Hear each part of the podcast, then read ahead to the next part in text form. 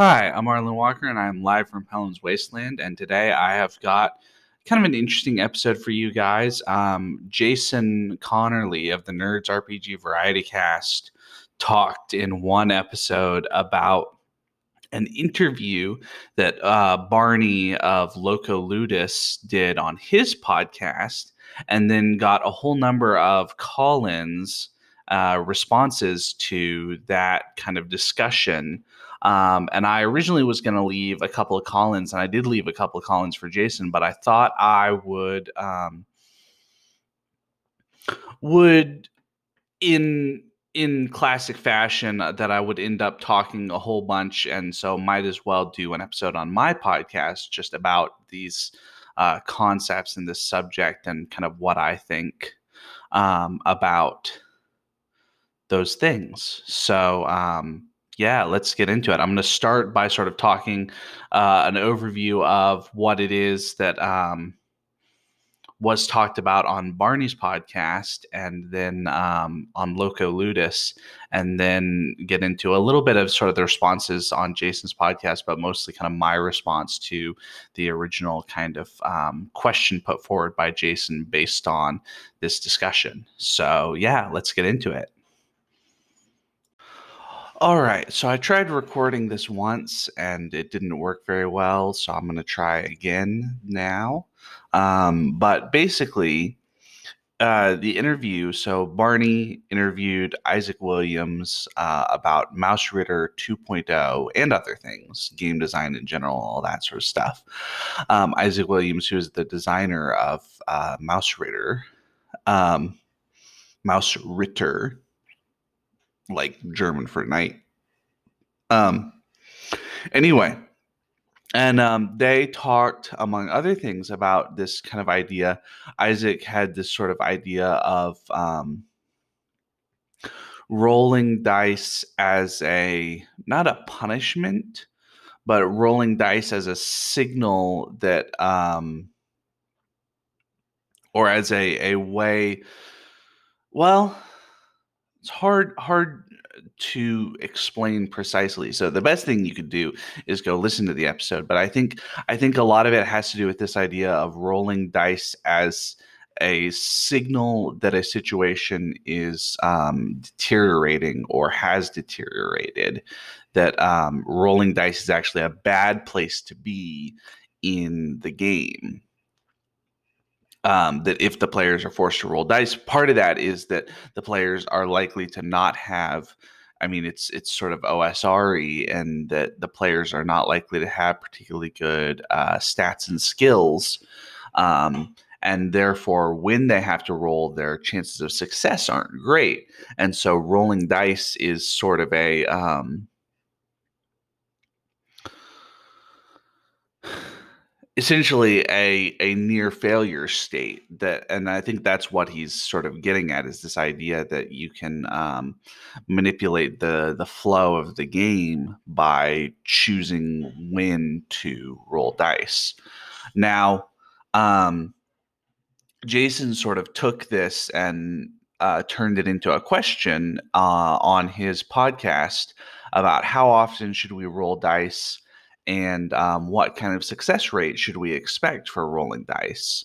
Um, and I'm going to start off with the sort of cop out answer, which is it depends on the style of gameplay that everybody is playing and enjoying and all that sort of stuff.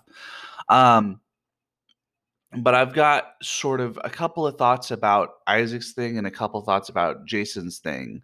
Um, so I'm going to talk about those now.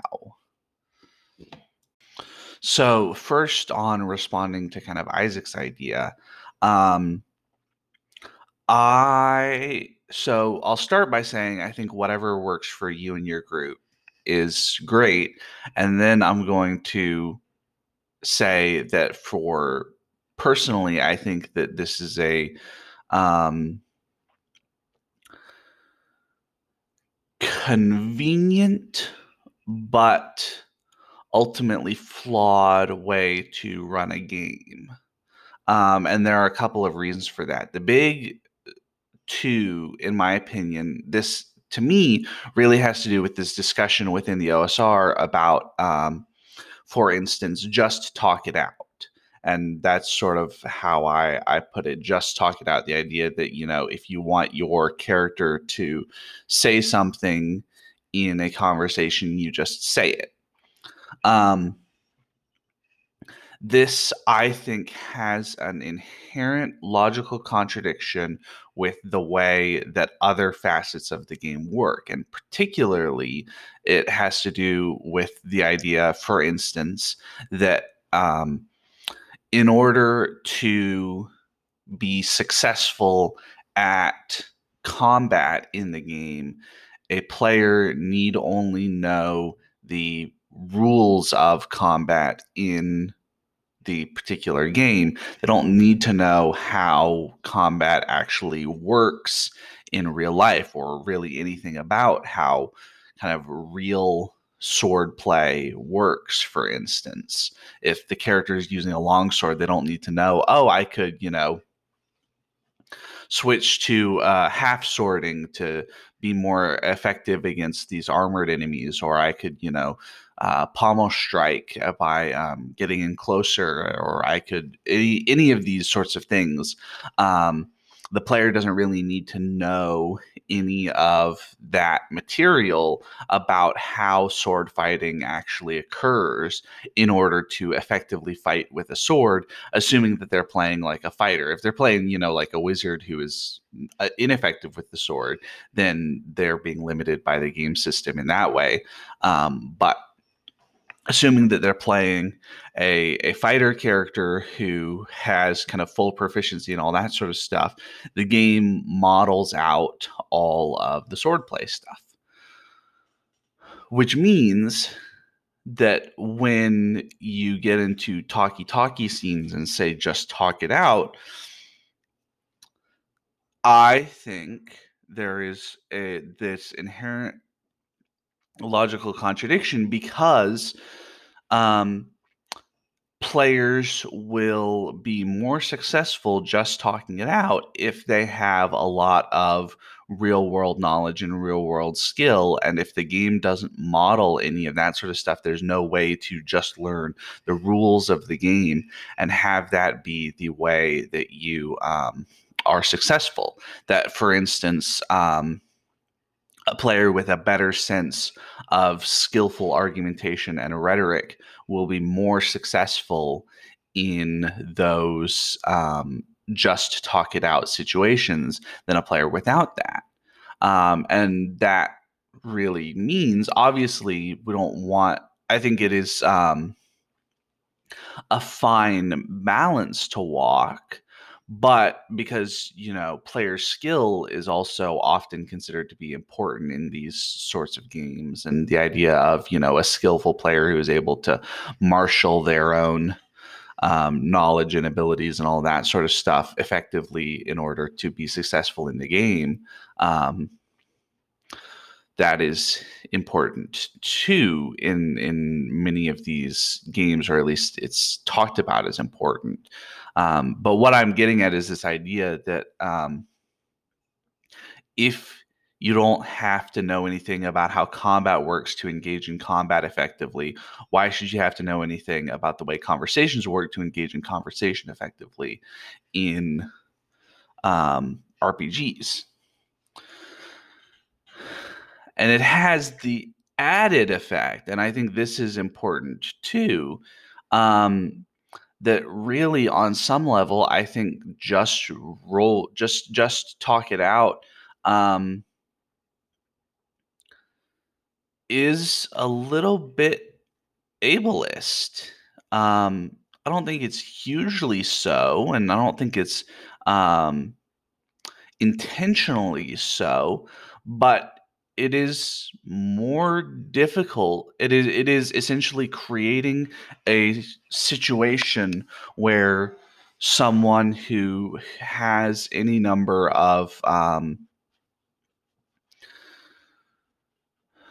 particular issues or concerns or quirks about themselves that relate to a, a difficulty or an inability to effectively um, or as effectively um, empathize or converse or anything like that, um, that is that's that's ableism, right? If if somebody if somebody with autism uh, is going to be permanently disadvantaged essentially by virtue of the way that you play the game, that's uh, I think uh, a problem, especially if we're trying to um, embrace this uh, uh open and empathetic and understanding uh, culture of gaming that that welcomes everybody for who they are, um, or at least does as best as they can um, within the limits of the paradox of tolerance. The the you know, um, is it Karl Popper paradox of tolerance? Um, anyway, basically that you know doesn't doesn't make it harder for people to um, well that if if there is a system that is because of the way it is designed making it um, specifically more difficult for somebody with one of these issues then it is really um, that inherent unfriendliness to somebody like that is, I think, a serious problem. Um, I think it's one of the reasons why a number of games have moved away from that concept, not just because of um, the inherent contradiction, but also in order to allow for people who are differently able to to play effectively. Um, in the same way that, for instance, somebody with a stutter, you wouldn't um, you wouldn't presumably, I think most good GMs wouldn't penalize their character in game um, because they, as a player, are are stuttering, right? Um, I think that in the same way, the problem is that often some of these um, other issues can be uh, harder to notice, right, and and harder to effectively adjudicate. Um, anyway, I don't know. I that seems important to me. Um,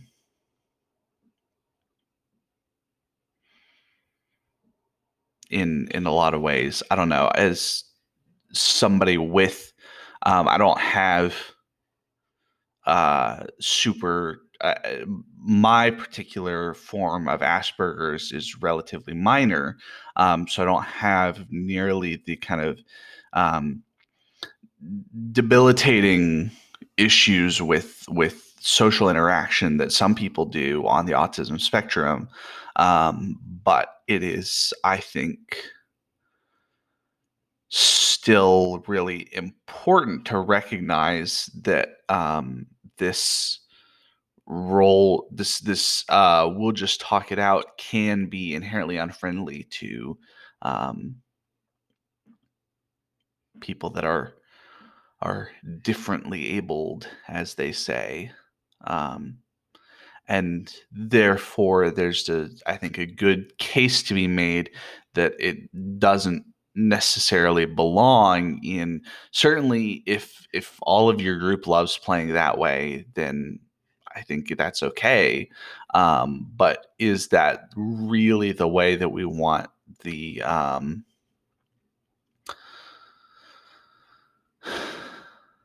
i don't know. It feels to me like more than anything it is um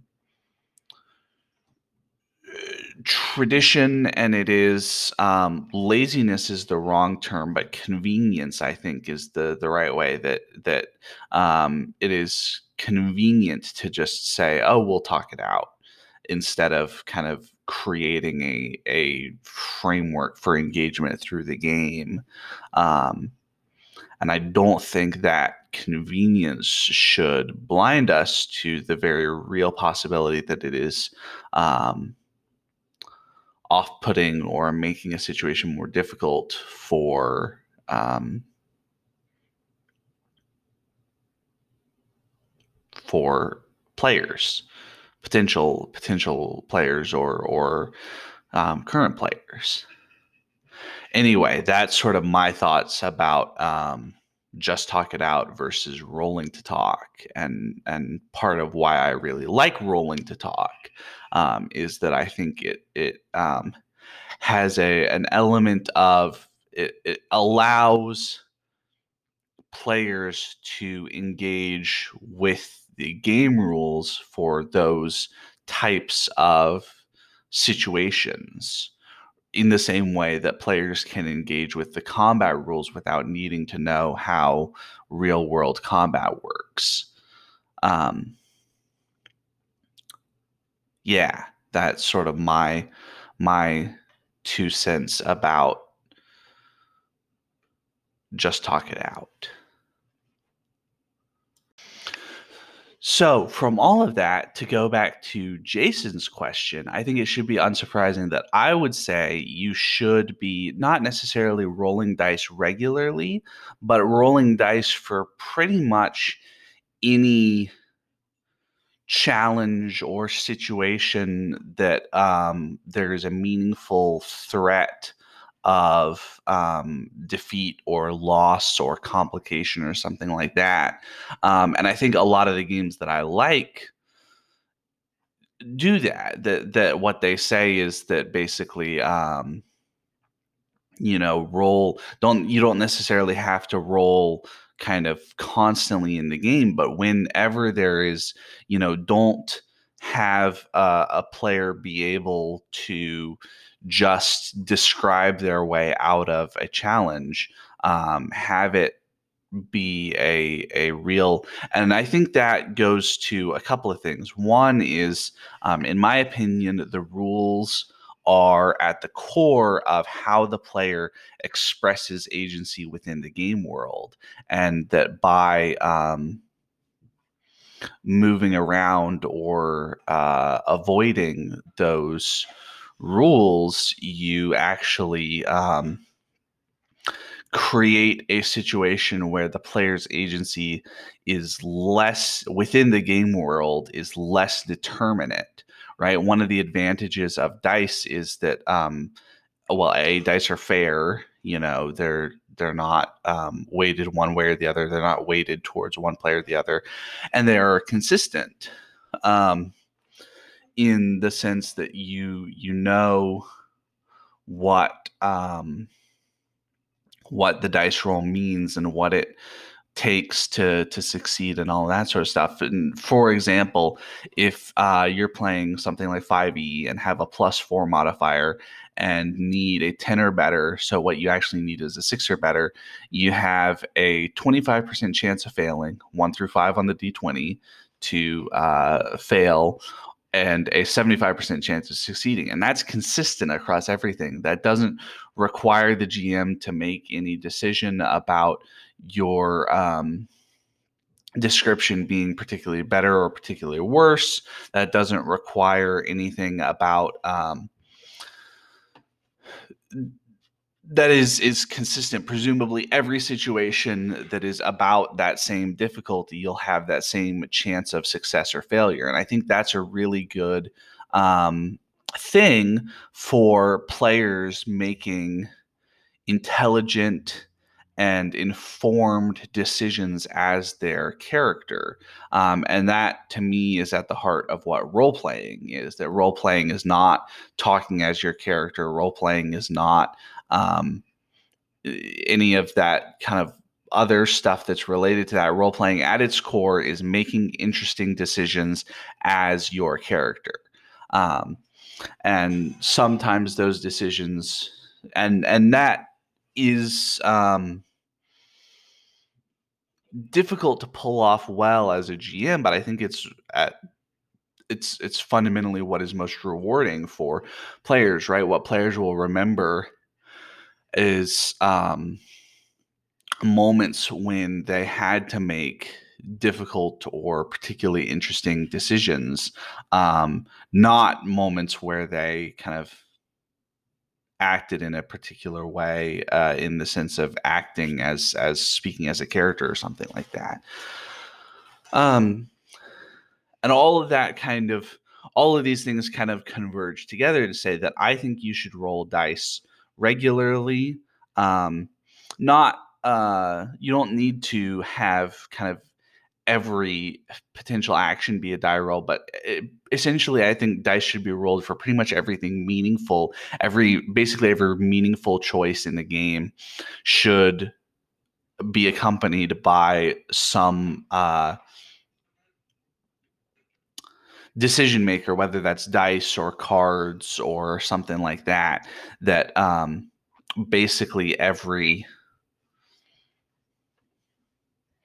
every kind of turning point within the game, every decision point, every every time the, the the, player character asserts themselves in the world that it's a good idea to accompany that with a dice roll. And I think simultaneously, um, good idea for that dice roll to have a pretty high chance of success. Not just because that suggests to the player character their ability to work their will upon the world, um, but also, in my opinion, um, interesting failure requires a limitation on failure on some level that um, the more failures a system engenders often the less interesting most of those failures are um, and for instance, Rob C called in to uh, Jason's podcast talking about baseball. And I think baseball is actually a really good example of this um, because most at bats result in an out and nothing else, right? Most of the time,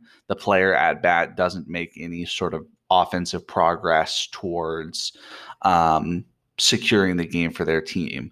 Uh, a, a good batter only gets a hit like you know a third of the time, right? That's a that's a pretty good batter if they're getting hits a third of the time. Um, and I think it is as a direct result of that that most at bats that result in failures don't have particularly interesting kind of failure complications, right? All that is lost really is the opportunity cost of one batter that has turned into one out. It's a little bit, you know, it's a little bit harder to put together an offensive drive now because instead of having one out in the inning you have two outs and so now it's there's the possibility of forces and things like that um, but that rather than that, I think that if the dice are mostly successful, it is much more possible to and much more reasonable to have uh, more interesting failure conditions, and that it is much more likely to to go that way. Um, combat is another example. I think you know in combat um, because there are so many dice rolls, and often even um, even in well based on the way that most systems handle combat, there are often a number of misses. Um, having a complication occur on a miss becomes either, um, in my opinion, a sort of uh, exercise in futility in the sense that, oh, it's another miss. We have to come up with something else that goes wrong. Um, or it starts to feel incredibly weighted against combat. And that's sort of how I felt when we had combat in Kult Divinity Lost, that um, the very structure of the game, despite the fact that there were combat rules, was heavily weighted against combat because it just felt like every time you try to do something in combat, you make a little bit of progress and then something complicates things something goes wrong something like that. And that um, to me was unsatisfying in that game um, whereas i think the more uh, investigative play has been we we played Kult divinity lost again after uh, more recently and did not have any combat. It was much more fun that time. Um, anyway so i think i think die rolling is actually a, a good thing. Um, to use a game example one of the things that i think powered by the apocalypse games have recognized is this idea that uh, of of moves and that moves are what your character can do in order to influence the fiction and they are how your character influences the fiction and you have to roll when you do them i think that's a really good idea that um, if you're, and that sort of ties into what I'm talking about that um, when your character in a Powered by the Apocalypse game does something meaningful, there is a die roll associated with it. Um, if they're not doing something meaningful, it is not a move. If they are doing something meaningful and it is a move, then there's going to be a die roll. Um, and that I think is a um, a good way to emphasize um, the kind of relationship to the game and to the world of the game that I'm really interested in as a both as a player and a GM. Um, and that doesn't necessarily mean uh, success doesn't have to be guaranteed on those things. In a lot of Powered by the Apocalypse games, the most common result is is a partial success. Um, but what that means in Powered by the Apocalypse games, I think, is that they get away with more of these uh, partial successes because they're not complete failures. Um, that you can actually have the most common result be partial success. Um, precisely because it's not a complete failure. It is a partial success in a complication or a partial, you get part of what you want, but not all of what you want.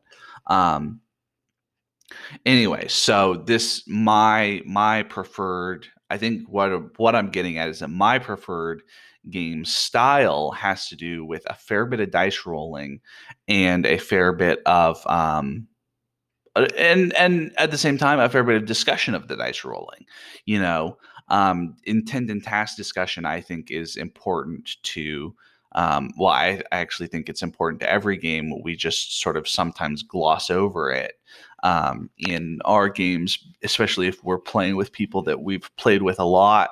Um, but at its core, intent and task is, I think, how we know what the role means, right? And even in um, in situations like in in sort of OSR combat where there's going to be a lot of swings and misses and a lot of swings and hits uh, and a lot of just kind of you know well I swing at the enemy that sort of thing. Um, I think intent and task is